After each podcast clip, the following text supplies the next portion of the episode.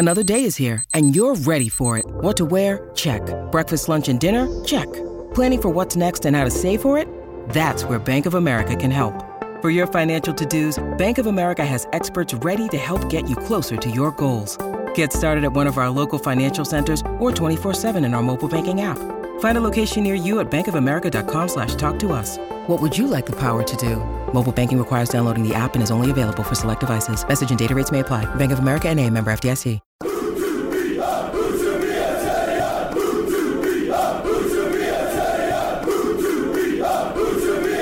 Hello, welcome to To Be a Terrier, Steven Chicken, joined by David Hartrick, unsurprisingly. How are you doing, Dave? Yeah, not bad, not bad. How are you, mate?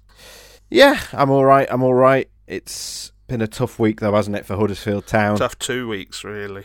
Yeah, that's it. We covered last week, last week, or rather, we covered two weeks ago last week. Time's difficult, but uh, we've got last week to cover now two games the 2 0 defeat at Millwall and the 3 0 defeat at home to Bournemouth. Uh, we'll start with Millwall, obviously, Dave. We expected a tough game at the Den. I don't think we expected Town to be quite as poor as they were on the night, though. No, I, I think we will get into to both games. I, I do think it's worth saying from the outset that I think Millwall slightly had Town's number. I don't think Town played particularly well, but I thought Millwall set up well perfectly, really, mm-hmm. to play against Town. They did a lot of the things that I think me and you have said on and off air um, that uh, were ways we thought they could hurt Town. They put Scott Malone in the space behind Sorba Thomas. They put a runner on Jon Russell in midfield. Um, they pressed in the right areas and they let certain town players have the ball, basically, is a polite way of putting it. And yeah, I, I thought tactically they really, really did a number on them. And it's it, it was a disappointing performance. I'm not going to defend Town when I'm saying that, but yeah, before we really get into the nuts and bolts of it, I do think you have to.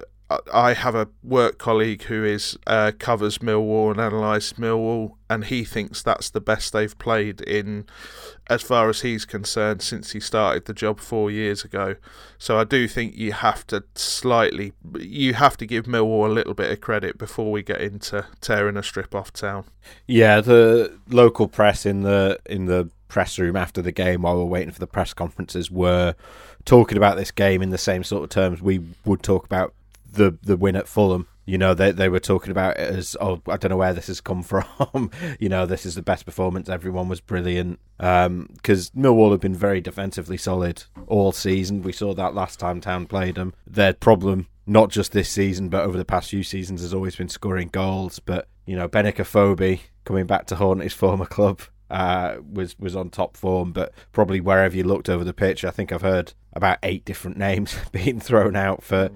for praise from people who cover Millwall or Town fans who were watching it and were impressed by what Millwall were doing. For all that said, though, obviously we're the Huddersfield Town podcast, not the Millwall podcast. We're not who to be a lion, so we've got a lot of things to talk about in that respect. I thought for me, we, we've not had much criticism for Carlos Corberán for his for his tactical stuff over the past few months. In fact, we've had almost nothing but praise for what he's done tactically. But I thought three four three turned out to be the wrong shape, and I think a three four three with Jonathan Hogg in it is particularly vulnerable.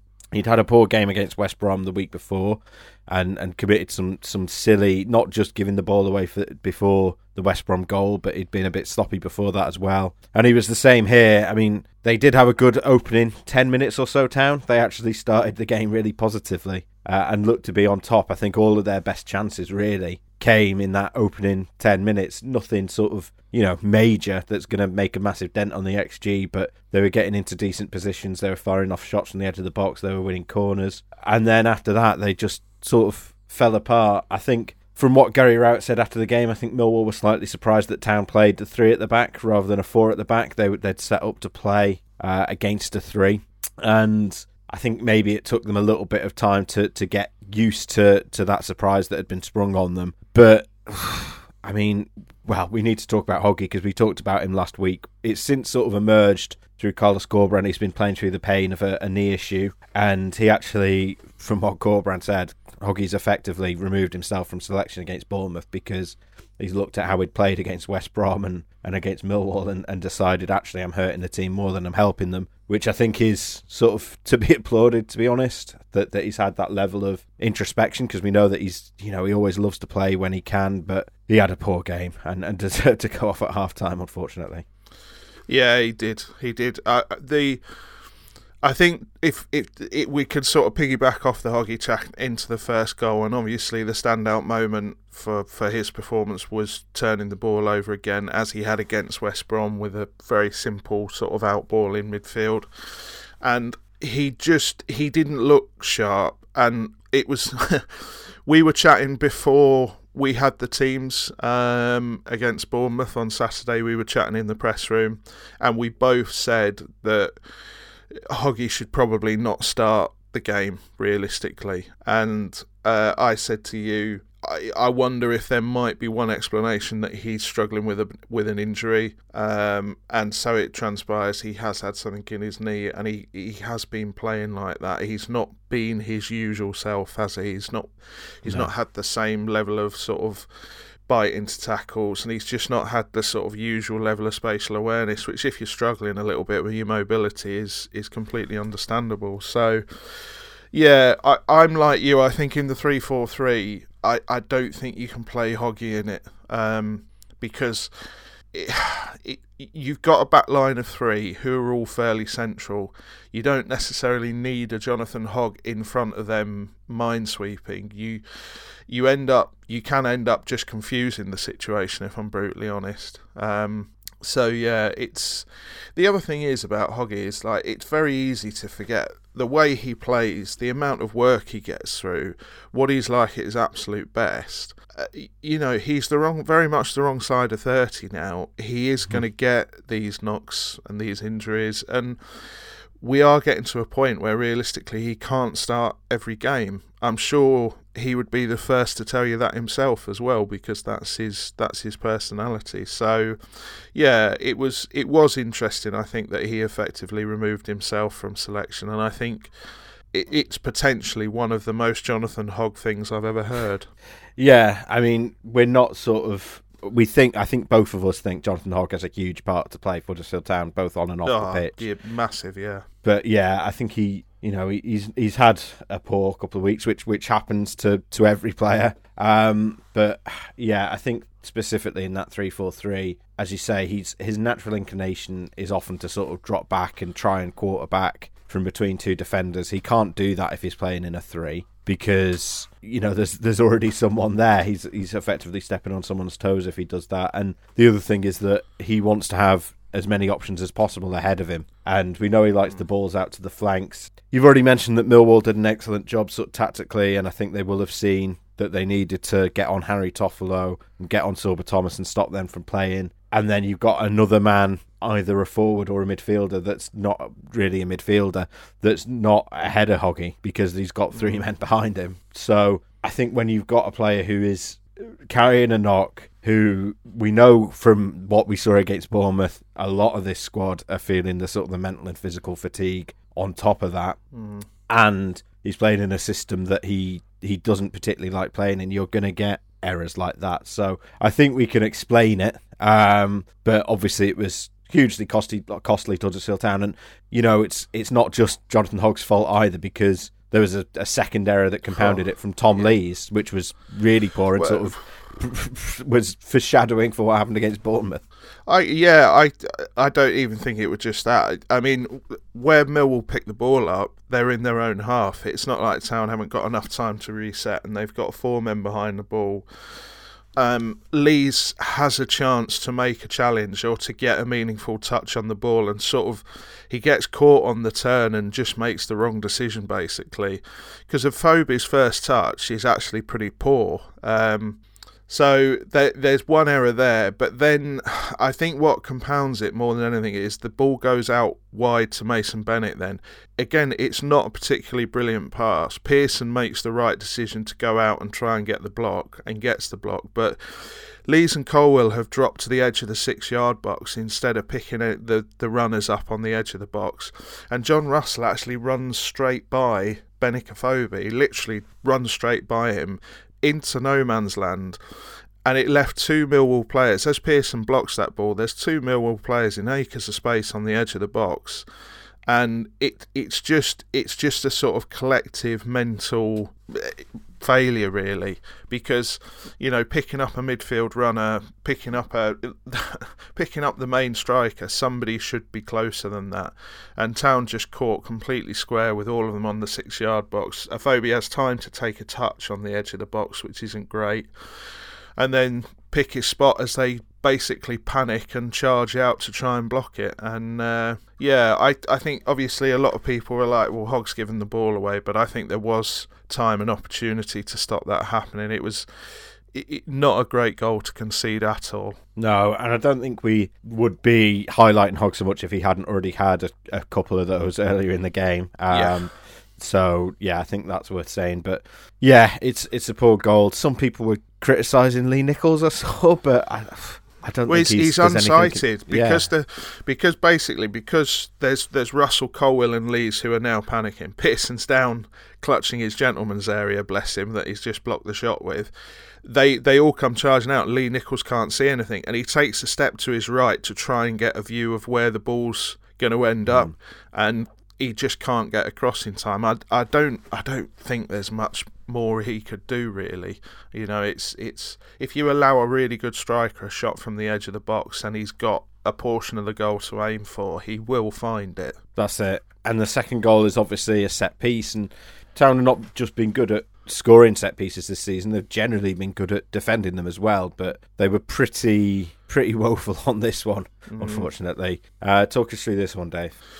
Well, I my main I think we need to talk about the substitution because uh, like they they majored on it on the TV coverage after. It is unusual to see that substitution of a central defender made on a set piece like this. You don't often see it, but I'm not quite as negative as somewhere. I saw a lot of people saying, "Oh, it was naive and it was, you know, Pearson would have competed for that ball and cleared it away."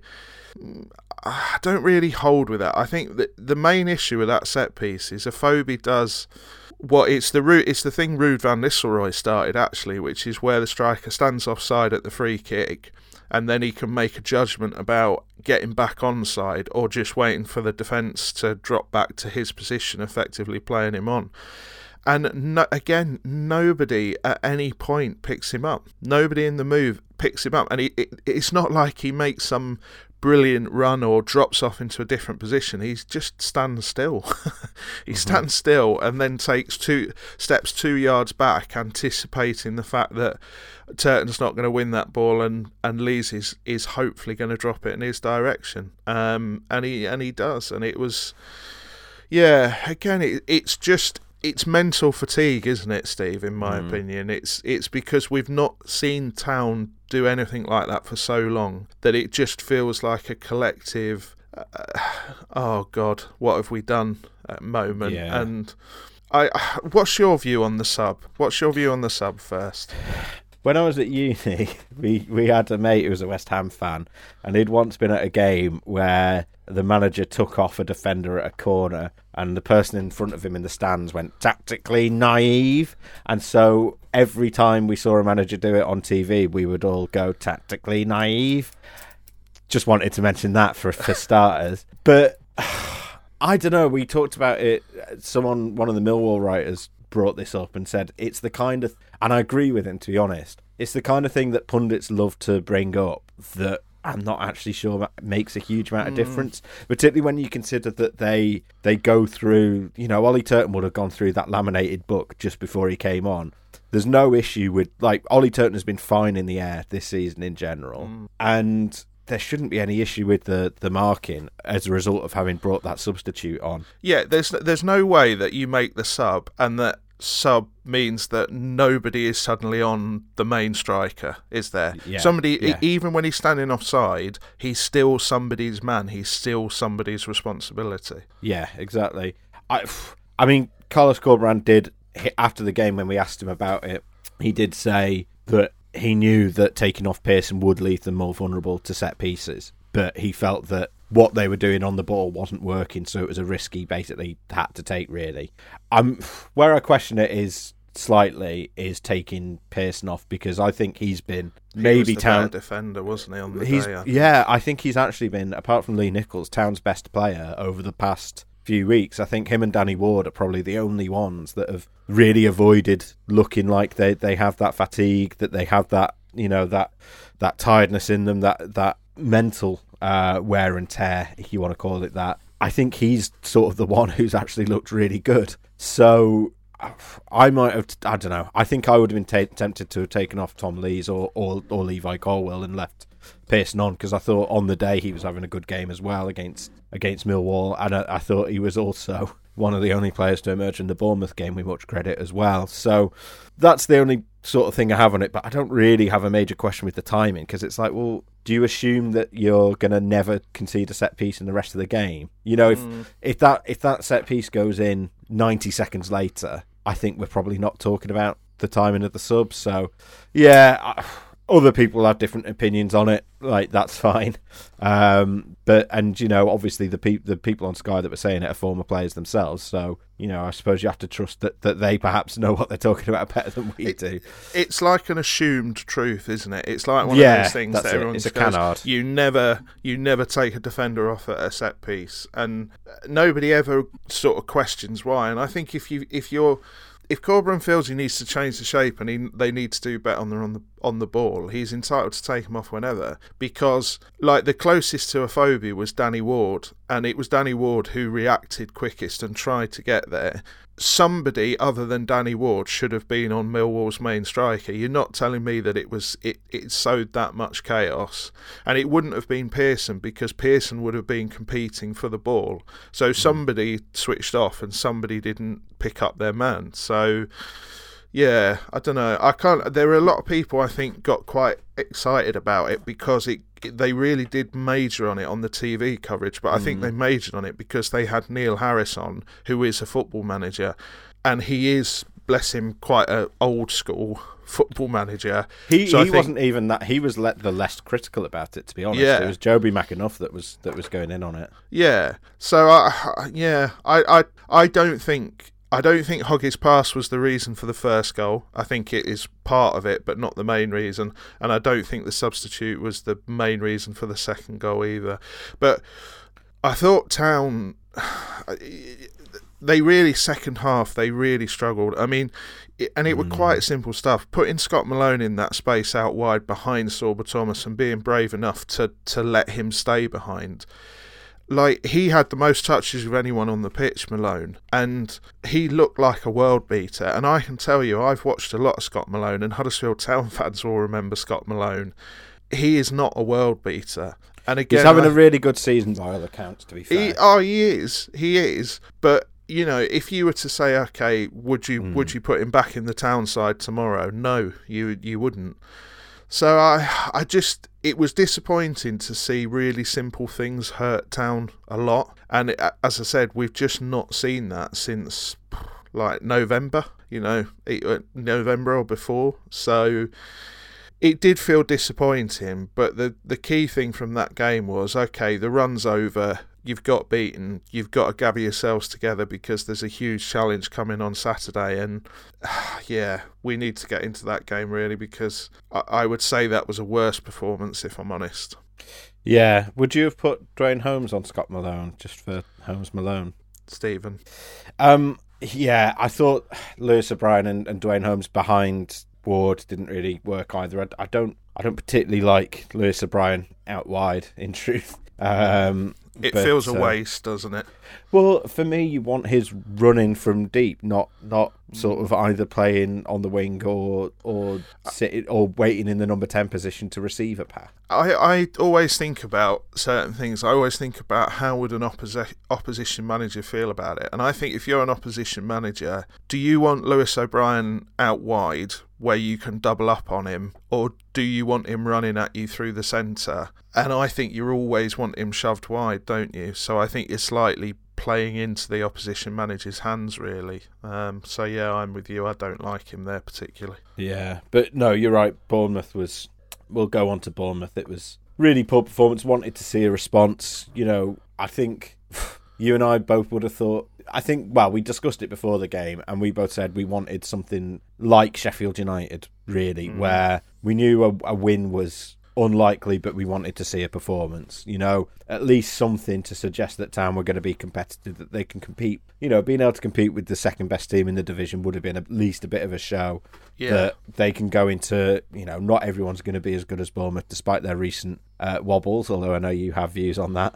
um, yes. And and instead we just we almost got sort of a a carbon copy of a game, really. Mm. I mean, actually, before we move on to Bournemouth, I just we need to give a shout out to Lee Nicholls once again because I think people will be screaming if we don't. Because um, Millwall did, uh, Corberán was right about the the threat from set pieces if he took off a defender, and Millwall created loads of chances, and, and I think Town owe it an awful lot to Lee Nicholls that that game wasn't three, the, four, five now. The the what the save from the header was it, like the closest I could think, it was a very different situation, but was the Seaman save from Paul Peschisolido in the FA Cup semi final, where mm. he just claws it from a like an impossible position. You know, it's a goal.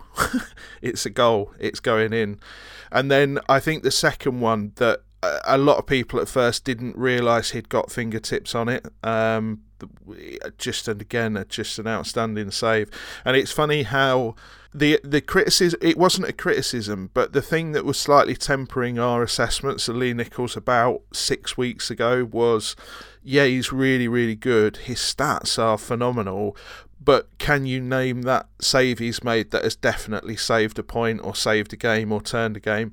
And since then, in nearly every game, he's had yeah. one save that has just been an absolute goal saving save. So yeah, he's he's just incredible, absolutely and incredible. And you're on record as saying he definitely should be England's number one goalkeeper. Yeah, yeah, let's go with that. No, the but the right to clarify that. And it did get mentioned on Sky, which was nice.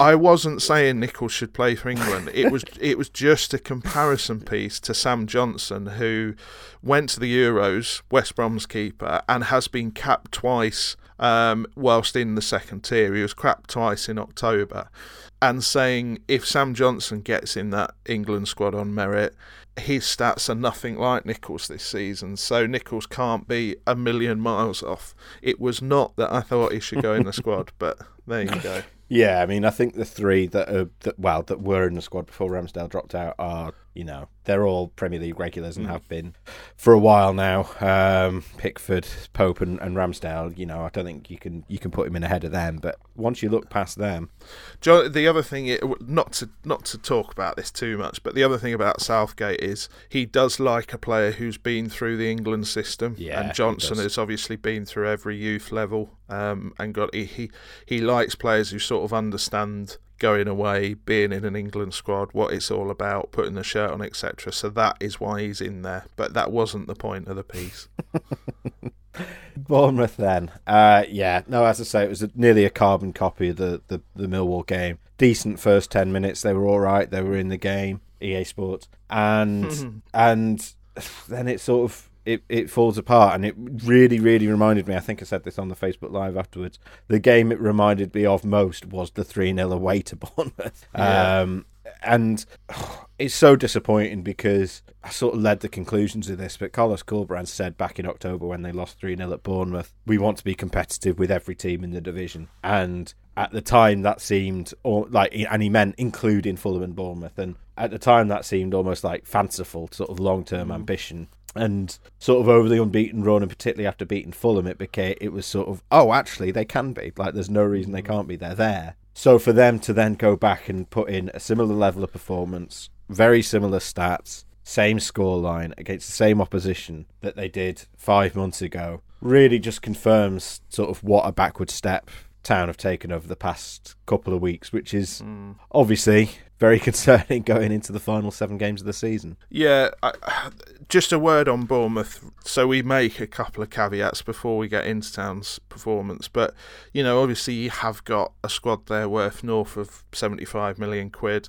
They have got a load of Premier League players in there. Let's let's be honest, but. Uh, there are ways. The, the, these are all the things and the caveats we can make before the Fulham game and we we know Yeah, what exactly. happened there. We were talking before off the record, and me and you were both saying if Town lose two 0 we can say okay, yeah, it's Bournemouth. Just put in a performance, just have a you know have a bit of fight, and me and you would both go broadly. That's fine. The problem is, like you say, they were.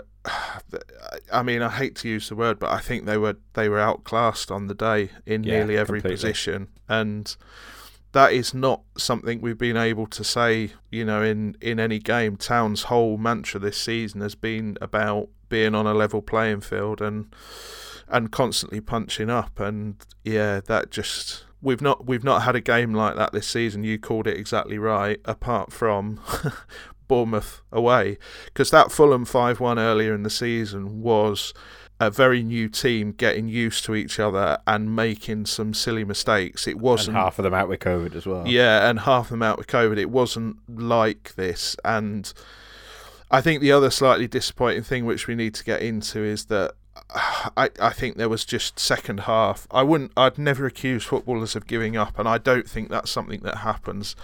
Footballers by their competitive nature can't give up, but second half the game just retreated into a pattern and Town just let it. They didn't really they didn't really throw a punch at them until Koroma came on and livened it up a bit and that was disappointing because there was a good 15 minutes of that second half where just nothing happened and you think you're 3 0 down at home. Let's have a challenge you know let's have a sliding tackle from someone. Let's have something that just gets a little bit of life back on on the pitch. And again that hasn't happened all season either. No, third goal obviously killed them. You know, they come out and within a minute it's it's 3 0. Solanke's got a ridiculous record against Town. Six, Yeah. Since they've been in the championship together, it's six goals and two assists in four appearances for him. He was he was just running man the show of the up match top. yeah Oh, man of the match yeah. by a long way Yeah, But the, I think we probably need to get into the, the goals and what have you. The the first goal is a uh, it, it's a really good move, right? Mhm. And I think sometimes it's fine to say that a really good side will spot your weaknesses and and play to them. But it's it's it's the Sorba Thomas thing again. They they put a man behind Sorba Thomas. They put Jaidon Anthony behind Sorba Thomas, and he just had so much space on Yeah. that side. It's not. Zemura was overlapping as well. yeah, I saw some people blaming Turton, and it was like, yeah, but Turton's man was Billing central, and if mm-hmm. Turton had had gone wider, had turned around and gone wider to to go for Anthony, then that would have left Billing on the penalty spot with absolutely nobody within six feet of him. So Yeah. it, it was that it was that thing about putting a man behind Sorba again that really hurt them for that first goal. He's been really poor defensively the last two games, Sorba Thomas. I think you and I have praised him and said that he's been having a, a really good run, and unfortunately, I think this week, and he's I don't- Wow. What? Well. Um, D- uh, does does your iPhone disagree with this analysis, or Quite clearly, iPhone's iPhone's a Leeds fan, I think. um, but um, no, Sorba Thomas has, has been poor defensively the last couple of games. He's he's just been off it, and again, one of those players who he he is always so full of energy, so full of fight. So to see him struggling like he has over the last couple of games, Tom Lee struggling like he has, O'Brien, I thought had a, a poor game against Bournemouth. Um, pretty much everyone did, in truth, as as you say. I, I think except for for Matty Pearson, and when he came on, Josh Koroma at least looked a, a bit bright. But I think everyone else was was reasonably poor. Bournemouth again, much like Millwall, tactically just had Town's number. I didn't disagree with him playing the 4 4 2. Uh, I thought he should have gone 4 4 2, which almost played as the first sort of 15 minutes. It became apparent Sinani was basically, it almost became a 4 2 3 1 because Sinani was. Uh, was basically cutting off the passing lane to Lewis Cook. You, if you Sinani, which I did for a little bit, every five seconds he was checking over his shoulder to see where Lewis Cook was. And I think the the plan was probably to stop stop the service to Solanke more than stopping Solanke. But because they failed to do that, it meant that whenever they did get into the town third, there were massive problems there. Um, you know that they they forced Tom Lees out of position a number of times. He, again, he struggled. I thought in this game, um, got pulled out of position on the first goal, which created the massive gap and meant Turton ended up Pearson ended up coming across to compensate. Turton ends up covering two men. Um, they just they they they played perfectly against this system. Unfortunately, Bournemouth. Yeah, they, this was it. I mean, Turton got a little bit of criticism, but he just constantly had two men running at him, and it was. Yeah. It, there were other people on the pitch who found themselves in a similar situation where it constantly felt like they had Bournemouth Russell, had a man over, and I just. again, what's really disappointing, without repeating ourselves, is these are not things that Town do this season. They they are mm. things they did in nearly every game last season, and we were constantly criticising them for the same things. And the first goal is just a man behind Sorba Thomas and a couple of incisive passes that just take the defence out. The second goal, I think you have to look at. we- We'll talk about the error in a second, but if you look at the move before that, it's just a really simple one-two, and it it literally takes out four town players, mm. and you think, well, you know, again, that's just not something that happens this season. They don't get caught square to that degree. And again, it just points towards mental and physical p- fatigue for me. If I'm honest, it points towards mental more than anything because Yeah, they're just not they're just not thinking about the the patterns and the drills that they have, have worked so well this Yeah. season. Um, and it, it- like the third goal, you come out after half time, you should be on it, even if you're 2 0 down, because one goal changes that game. And I know it's Bournemouth, etc. But Lerma picks the ball up in midfield and, and runs 20 25 yards without any sort of challenge. Billing just runs in a straight line, literally just runs in a straight line. And by the time he's got the second pass to cross it cross it in, the finish from Solanke is incredible. It's a wonderful finish, but Yes. Colwill's got the wrong side of him for one thing, but also behind Lerma has just continued his run in a straight line, and he's he's literally just behind, and there's nobody within six yards of him. So if Solanke doesn't finish, Lerma is is just there for a tap in behind him, and again, it's just it's the simple things, isn't it? It's the simple things, but. Tom Lee's had a, a, a bit of a shocker for 45 minutes, yeah, didn't he he? And we asked Carlos Corberán why he took him off, obviously knowing that he'd had a, a poor game. We prefaced it with that. We weren't trying to trap him. Um, but he, you know, he said he wanted a right foot, a left footer because he felt that their playing out from the back had been poor, which was true. But I mean, come on, I think if Lees hadn't had such a poor half, there's no way he gets taken off um, in a like for like change at half time. He and and again, this is this is where I just can't get away from. We keep using the word fatigue, but I think it's true. They look jaded, and when you've got even experienced, reliable players, you know, who are Town's most reliable players? It's Tom Lees, Lewis O'Brien, you know. And they they had poor games. But you know, Carlos Corberán's analysis of it was uh, that his team were taking too many risks on the ball and and sort of not calculating the risks properly. And again, fatigue, isn't it? Mental fatigue. He said, you know, they were choosing the wrong moments to go high risk and playing balls that were sort of high risk, high reward, and because their fine details were wrong, you know. Sinani had eight touches in the first half when I looked at it. I think Holmes had 11, something in that region. And there were, you know, I turned to someone, uh, I think it was towards the end of the first half. Town got a throw in. It wasn't in a particularly great area or anything, it was just inside the Bournemouth half. Uh, and Toffolo took it and they ended up playing it straight back out for a Bournemouth throw. Yeah. And and I think that just sort of sums the whole thing up because Carlos Corberán, whenever you come to him with a big picture thing like this run of form, this you know conceding in minute X or scoring in minute Y, anything sort of broad trend like that, he'll always sort of bat it away and say.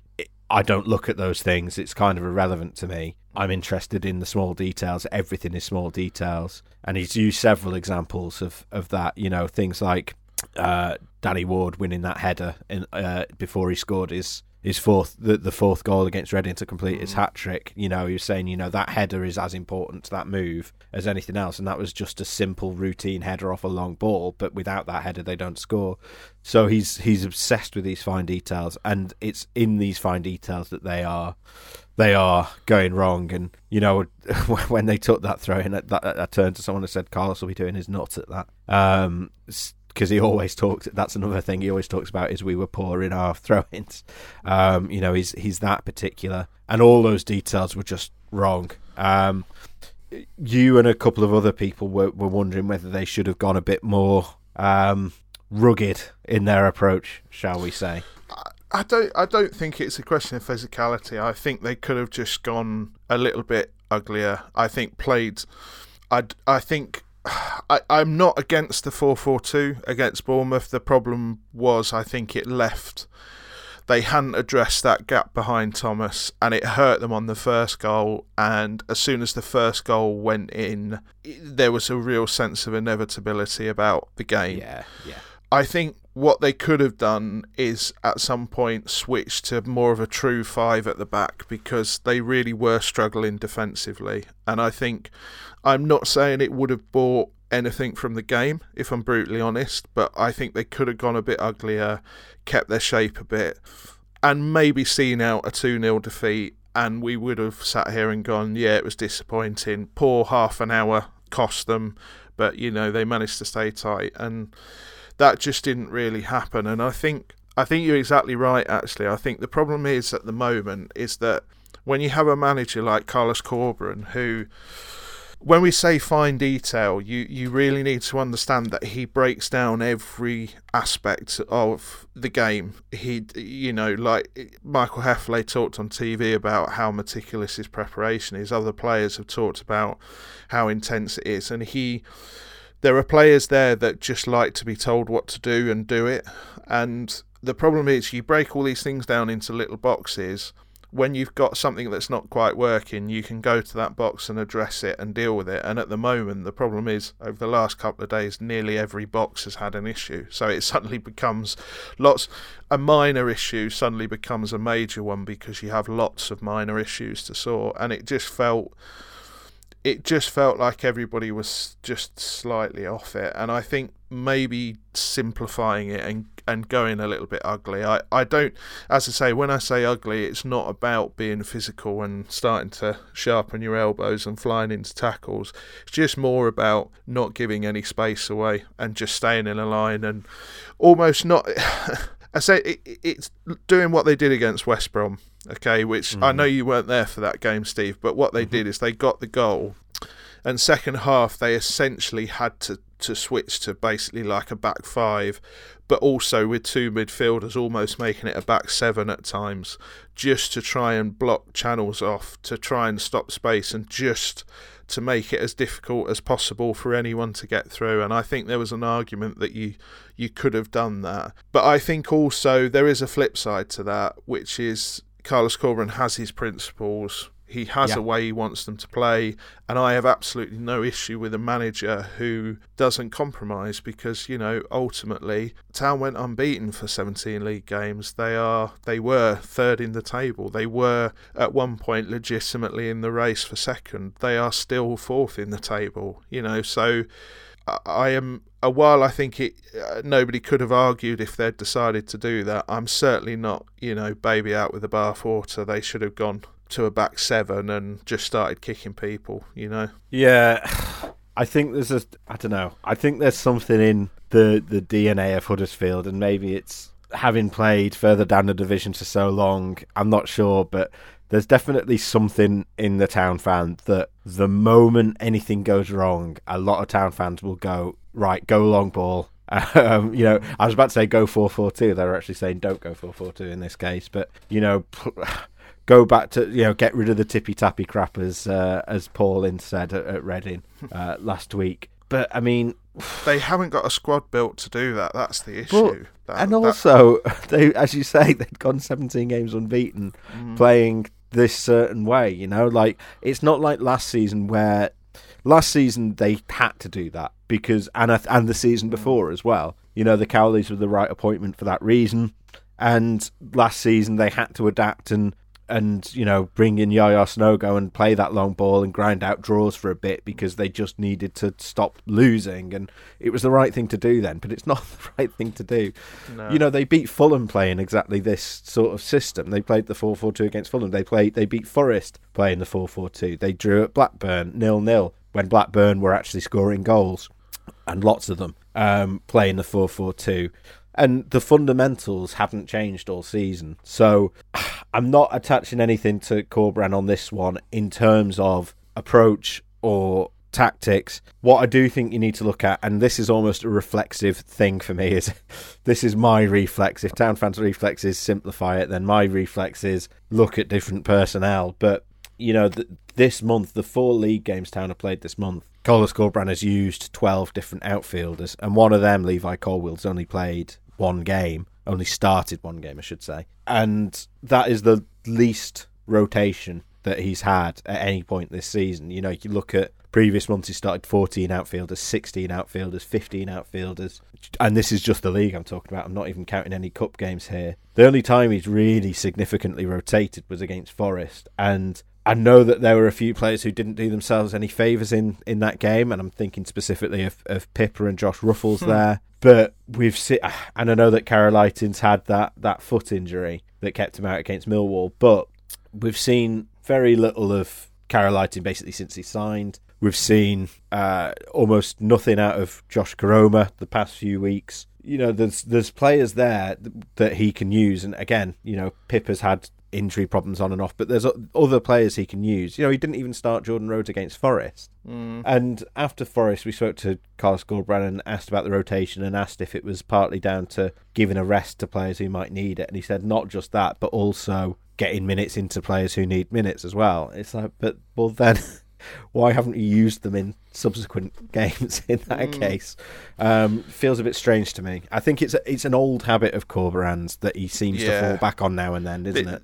This is how he blew the squad up last season, lest we forget, mm-hmm. because after Bournemouth, weirdly, yeah, because he played that same eleven to the point where he ended up blowing a few of them up in January and February because they'd just run into the red zone. And I do, as you said, I think it's. I, I know, I know we're not allowed to say the B word, but it's quite a Bielsa thing to have a sort of really core group of like 12 mm. to 13 players that you just play sort of relentlessly. And I do, like, he said in his press conference on Friday, which I did, that they, the the running stats against Millwall were really really high and they'd had no reward. I think he said if I I'd have to go back and listen to it. I think he actually said that they'd collectively run further against Millwall than any other side this season he also mentioned in the press conference after the Bournemouth game that how far they'd run against Millwall, and in mm-hmm. his own words, they'd had no reward. And he also brought he also brought up how Bournemouth had an extra day's recovery, and so they yeah. had to they had to be perfect to get a result as a result of that. He really doesn't like playing on uh, on a Saturday when the other teams had uh, an extra day's recovery. He always meant about that. So, I, like, if you're sitting on that knowledge, I don't think it's reflexive to say, you know, you might yeah. need to change a couple you, because there was like a there was a real distinct lack of energy. And when you're saying yeah. that about, like, I'm not picking on people here, but when you look at Jon Russell, he's not a footballer whose game is built on energy. So you wouldn't look at him and say, okay, there's any massive difference there. But when you look at when you can say that about a Harry Toffolo and a Lewis O'Brien and even a Danny Ward, who I thought was was not at his usual high pressing, stopping the out the easy outboard to midfield self, then you clearly have a bit of a fatigue issue, and the international break really can't couldn't have come at a better time. Um, I know Town are losing a few to international football who won't get a break, and I'm sort of thinking about Sorba Thomas more than anyone there, mm. but.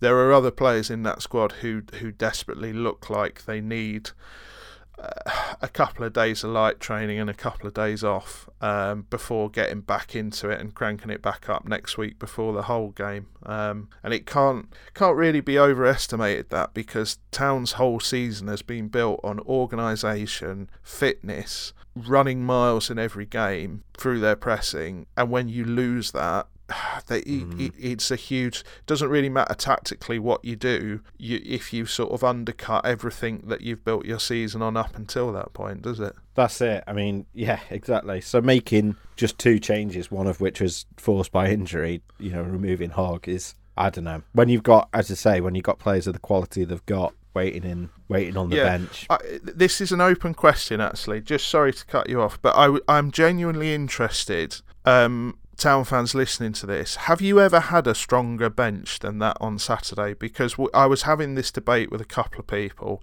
and they were going back to the promotion season, and some were going back a little bit earlier. But that that bench was what was it? It was Blackman, Pipa, Anjorin, uh, Colwill. Colwill, Eiting, Eiting. Koroma, and Rhodes. I, I can't ever remember a stronger Huddersfield Town bench than that. So I'm just interested if anyone can think of a stronger bench than that. I'm genuinely interested to know. Yeah, there you go. So, yeah, I mean, the sort of the mitigation here is obviously we don't see what happens in training. For all we know, player X or player Y has been strolling around the training ground picking daisies all week, you know?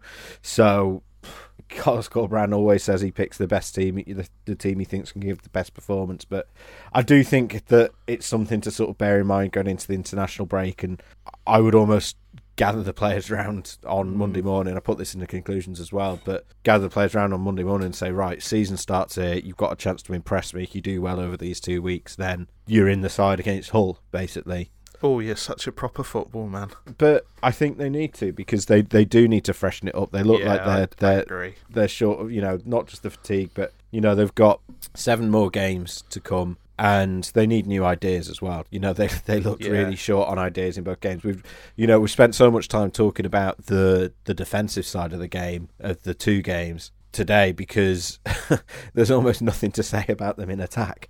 You know Yeah. the, the they've they've created practically nothing in in both games, and you know obviously the two things are related. Carlos Corberán always says that you know if you, if you can't if you can't get things going in your own half and play out, then you're not going to create chances and you're going to concede chances. And I think we've seen that in mm. in both games. But I think you and I are obviously a little bit more detached, obviously, than than a lot of fans, and people are sort of worried about the is the playoff place at risk now? I think obviously it is at risk now. Uh, it's it's not been you know one point from the last three games has, has put a massive dent in what looked like to be sort of cruising to a to a finish.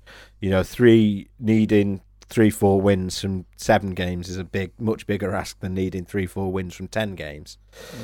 But I don't think you and I are as doom and gloom about it as some people are. Um, for one thing, yeah, you've got those that really really hard running games against Luton, who are still flying up into third now. QPR, who are dropping off quite significantly. They lost at Peterborough on uh, to Peterborough, I should say, on Sunday, and, and then Middlesbrough, who are obviously challenging for that playoff spot as well, and put in a very respectable performance against Chelsea at the weekend that is a really tough run against. But in amongst that, you've also got Hull, who have got nothing to play for this season. You've got Barnsley, who might have nothing to play for by the time you play them if Reading keep mm. picking up points.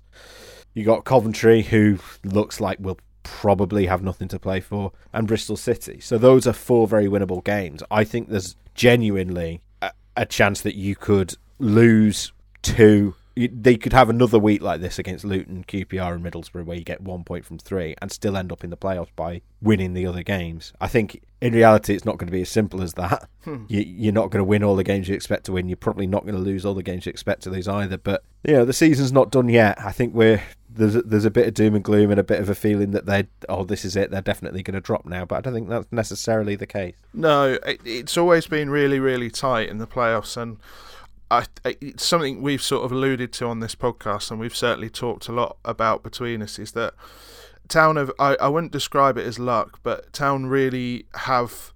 You know, there's been a lot of weekends where results have gone Town's way. Um, you know, Town have won and everyone around them has lost. Town have drawn and everybody around them has lost. It's it, there was always going to be a couple of periods where results didn't go that way and people got right back on their tail and this is where you have to have what Danny Cowley would have called the minerals this is where you have to have the the Been mentality a long time since I've heard minerals. I've forgotten about minerals. um, you this is where you've got to have the the mentality and the the bravery to get yourself over the line. I I think my honest read on it is that you shouldn't forget that a lot of the teams around town are going to cannibalise each other because they've got games against Yes. each other, which helps enormously. Fulham I and think- Bournemouth play a lot of them as well. Yeah, I think uh, you've got other sides in that mix who feel like they have a little bit of something to prove before the end of the season, like West Brom, who have got quite a few of these sides to play. Um, I I don't think it's all doom and gloom, but uh, what I do think is that Town have really got to get back to doing the things that made them successful. They've they've got to get back to like it sounds simplistic to say just get back to basics because nothing that Carlos Corberán does is particularly basic, but they have to get back to the sort of core Their tenets fundamentals, of, of yeah. what got them to this position. They need to do it quickly, and I do genuinely think like a week's rest, a week out of the spotlight, will actually serve them incredibly well. Um, yeah, um, and if they if they come back against Hull and play like that again, we'll hammer them. Yeah. Let's be honest. yeah. But but yeah, I think we're both sort of hopeful that that, that those two weeks will be very restorative, and we should see Huddersfield Town playing more like the Huddersfield Town we know. The other thing I think it's worth saying is this is still even if Town do drop off and finish eighth, obviously that's going to be massively disappointing for everyone because you know after that run and particularly in the 80th minute at West Brom.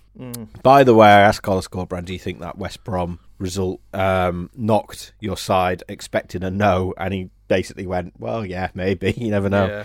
Um, that's another thing, by the way. I'm going to get up on my soapbox again. I've seen people saying they think the Forest game uh, was responsible for, for this. I disagree entirely, particularly when you see how they played for those first 80 minutes against West Brom. That didn't look like a team that had been sort of knocked knocked in their confidence. They looked absolutely fine, and it was only when that penalty went against them that they, you know, and then obviously West Brom subsequently got the equaliser. That that that's for me is when things started falling apart rather than Forest. But the other thing, I've seen people saying uh, that refereeing decision, that penalty given against West Brom, that is responsible for uh, for Town losing these games. And right, okay, maybe it's knocked their confidence a bit that result.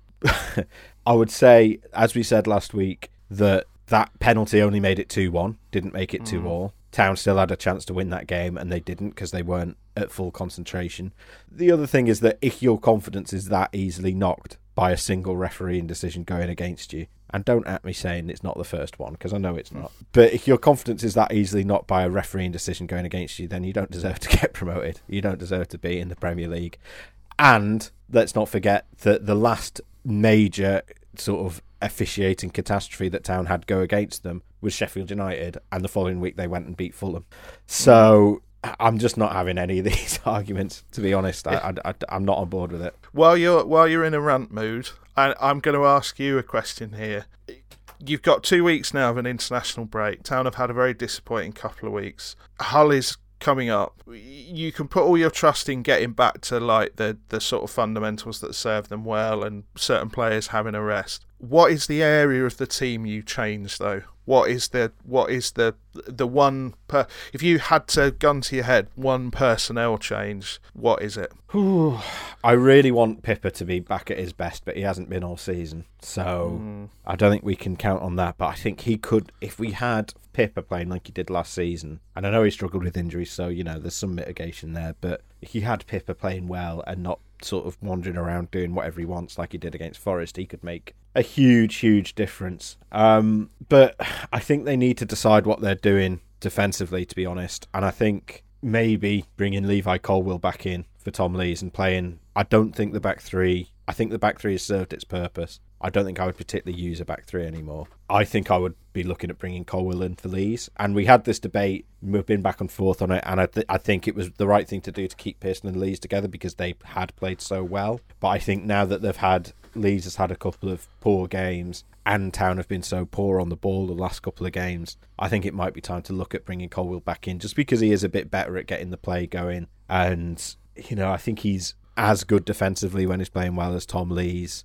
Um, uh, and yeah, I think those are the two really because I don't really want to see Sorba Thomas playing at wing back again. To be honest, but not not at the moment after those two games. How about you? Uh, I- think they've got a midfield issue. I, I think they need to find a way to get. so I've said Karamartin back in. every position except midfield, have I? Yeah, I I. The thing is, we don't know what Hogg's going to be like in a couple of weeks, and um, he's not at his best. I think you've got to get Lewis in as an eight. I, I speaking to Carlos in Friday's press conference, and we spoke about Lewis and how good he's been, and he said, you know, that's an eight is clearly where he does his best work. I think Russell has struggled um, the last few games, and I, I think it may be time to to think about pulling him out of the the firing line for a couple of games, Mhm. um, and get.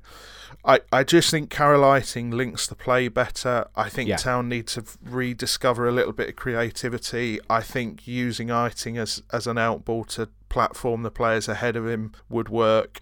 And I just think I think the problem is in the middle town have got to be very easy to play against again. I, I, Mhm. I actually don't disagree with either of your shouts. This is this is the thing I do think they Yeah. need to change a couple of things, but uh, yeah, I think I think I would definitely be looking at that midfield and wondering how we get a little bit how we get the best Lewis O'Brien back to his best and how we get a little bit more from it if I'm honest. Yeah, I think Eiting's a good shout. And the other thing is, if you are going to play three at the back, or if you are going to play four four two, I think it's evident that Carlos wants to play two up top in, in certain Mm. situations, but I don't think he. I mean, I don't think he particularly trusts Jordan Rhodes at the moment. I mean, I don't. I don't I, the prob- the problem is, it's like it's weird, isn't it? Because we're almost saying that Danny Ward is almost too good at what he does when we say this, but basically, he is so perfect for what Corberan wants from that role that it's almost impossible for anybody else in the squad to just drop into that role and be able to do